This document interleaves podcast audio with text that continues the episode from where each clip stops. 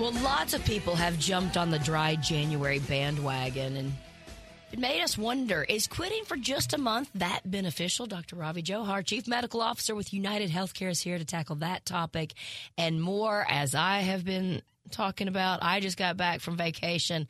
I have not been participating in dry January, but I'm, I'm willing to learn about it and if it is that really if it's that much better for us just to even go for a couple of weeks or a month without it. So, educate me, Dr. Johar. Welcome back, Heidi. And I, I don't think that the damp or dry January applies if you're out of the country. I think that's thank you. Okay, good to know. Rule, right? Yeah, hopefully Although my mom's January listening. Did, dry January did begin in the United Kingdom uh, back in 2012. So really, I guess it is a worldwide phenomenon. Yeah, they uh, they it started in in England and now it's kind of spread worldwide. Um, and you know, is it beneficial? Is it useful? Actually, there's some studies that are pretty dramatic. That if you go 30 days without any alcohol, you can actually lower your blood pressure, uh, lose weight, lower your cholesterol, and improve your liver function. Uh, all of that. You can also get better sleep, mood, and energy levels, and uh, better blood sugar control for diabetes or just normal. And you can also decrease the risk of some cancers, including breast, stomach, esophagus, and colon. So that's even just in 30 days. Uh, wow. So there can be some long term improvements. If you keep it going longer than that. And, and doc, um, yeah, Dr. Johar, I just want to jump in and just remind everybody that we do talk about alcohol quite a bit, and we do always remind people to drink responsibly and mm-hmm. in moderation. Uh, but you know, when you say, "Oh, if you give up alcohol just for 30 days," well, there's people that don't have it at all. There's people that uh, you know are um, dry forever, or they're uh, they went to uh, AA and and now they're or they just don't like it. They or, were yeah, they're just, just not drinkers. Yeah, and that's okay. There's absolutely nothing wrong with that. Alcohol is just like you know people have different uh, interests in food and even in alcohol. There's some people that like wine and others that like like beer and some that like uh, you know the hard liquors. Are those so, people healthier than we are? no, I think well there have been some studies that show. You know, we talked a little bit about last time that that red wine uh, in moderation has been shown to be beneficial. But uh, I'm not sure why red wine would be more beneficial than white wine. I don't know if it's just studies. Uh, but there have been things that show that there really is not uh, a, a, huge issue if you can do it in moderation, and that moderation would vary with everybody too. Uh, what's moderate for one may not be moderate for somebody else, sure. but there are are benefits to it, and that's why you know mentioned dry January. That's that's become a very popular thing. But another one that is gaining in popularity is damp January. Mm. So you're not avoiding alcohol completely, but you're saying, hey, you know, I can just have a little bit. You know, I'll just have a half glass of wine or a glass of wine instead of a whole bottle, the, um, and things like that. The other thing that seems to be at the top of list on the, the liver function and the losing weight is that it's really good for your skin. Yeah, uh, just everything. There's all kinds of benefits to that. You know, it decreases. Uh, heavy drinkers, there seems to be a little bit more acne and things of that sort too. We don't know mm. if it's the oiliness of the skin or what happens, but there seems to be changes in your skin. Absolutely. All right. You might have convinced me, at least for a damp January. now, uh, well, I think there's only six days left in January, so why don't we shoot for February? Oh, okay. Maybe. it's the shortest month. But isn't that Mardi Gras? Oh yeah. Yeah. All right. So we are switching gears. Yeah, it's a leap year, so there is an extra day. but not switching gears because I want to stop talking about. It. I want to switch gears because it seems like everyone has been fighting something: a cough, a cold, maybe the flu, and we're wondering how long do germs just linger around the house after you have a cold?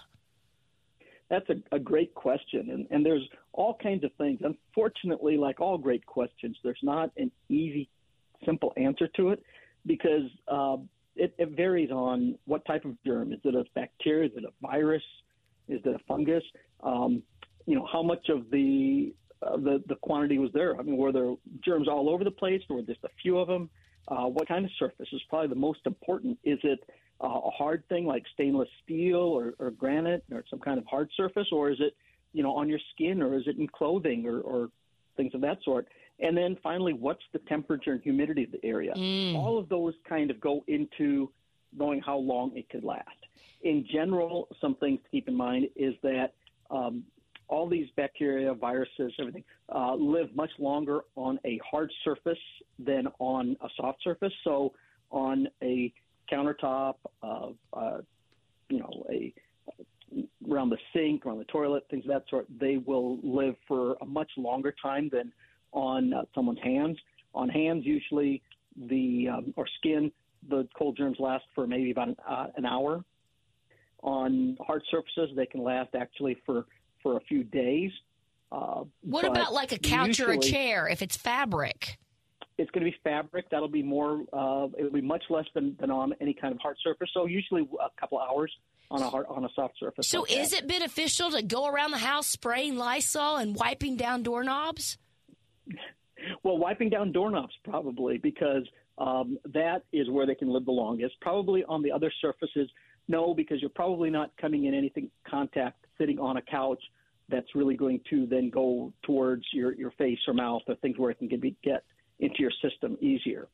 Um, also, the other thing to remember is that uh, those studies that show that these bacteria are alive, they usually lose their any kind of infectivity much much faster. So you can have cases where, uh, for example, we learned that with the COVID virus, where they could find remnants of the COVID virus still uh, around after uh, two to three days, but we know that within usually about two or three hours, it lost any ability to be infective.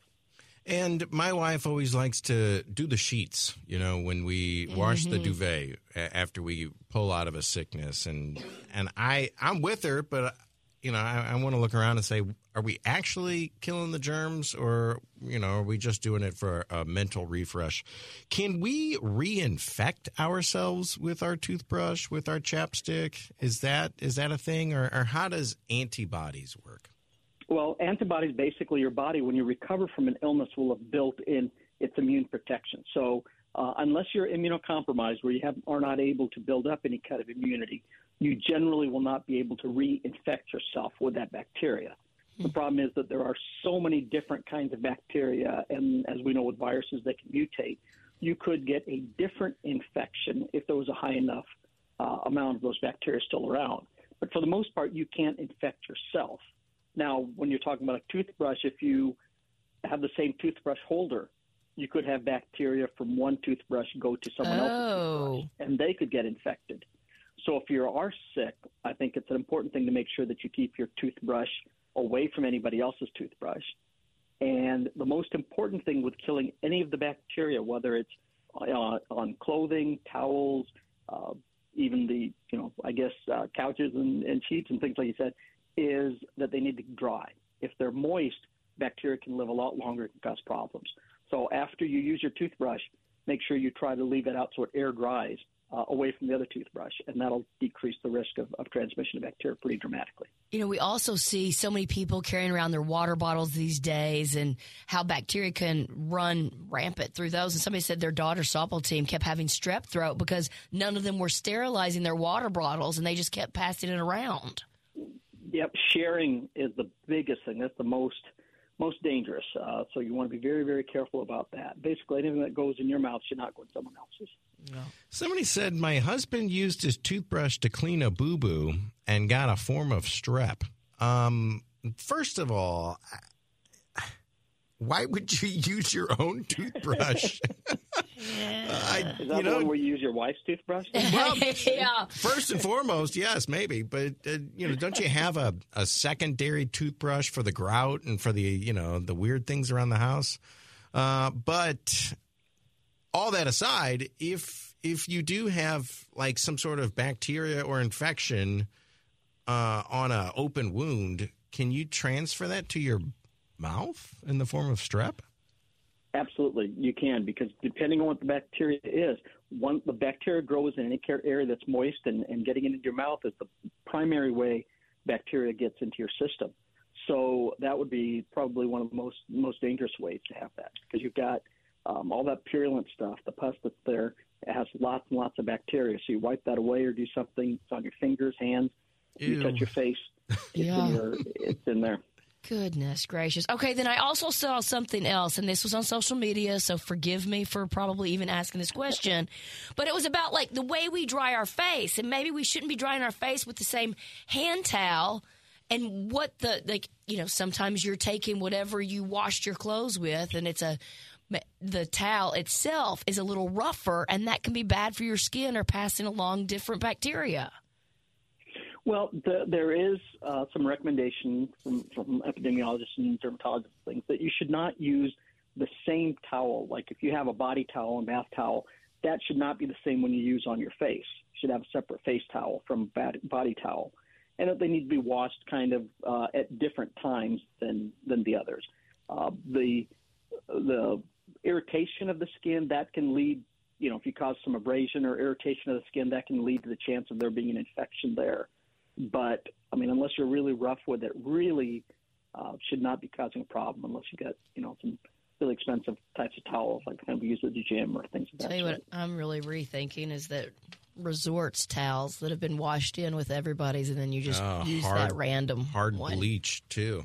Uh, what about this, Doctor Johar? You go to the bowling alley and they got one of those old fashioned towel machines where oh. you just oh. roll it and it keeps rolling and it's all wet and I mean to me personally I dry my hands on my pants in that situation. but that that towel dispenser has got to be disgusting, right? I, I would think so. That's that's really a lot more dangerous because um, said you know keeping things dry, getting rid of the moisture is really important. So when you have those old old rolling towels, they don't ever really get dry, and so that's really dangerous. It's probably the worst of the, the offenders. Okay, well, I've learned a lot, and now I'm a little disgusted by even my own yeah. behavior. Uh, but my own, my own toothbrush. yeah, all of it. Real quickly, somebody says that you can actually clean your toothbrush with hydrogen peroxide. Is that true? Absolutely. Hydrogen peroxide, according to the CDC, is probably the best uh, way to uh, kill bacteria and germs uh, on any kind of hard surface or, or even softer surfaces. Hydrogen peroxide is the best way to go. So we um, could that works really well. We could drink it, and that would get rid of our COVID, right? oh boy! uh, I don't think we want to go that direction. Yeah, but actually, something that's even better, or as good, or probably uh, even better than than using hydrogen peroxide is that to sterilize your toothbrush or to really clean it. Everyone thinks that's a really complicated process. You could boil it for for four minutes, um, which is probably not great for the bristles and things. But all of us actually have a sterilizer at home. You don't even think about. You could put it in your dishwasher and wash it for uh, just through one cycle the as long as you use hot water, and that'll completely clean it out.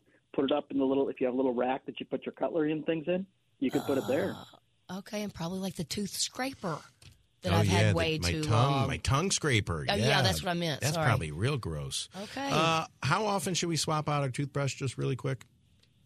Well, the the American Dental Association says that normally you should swap out your toothbrush every two to three months.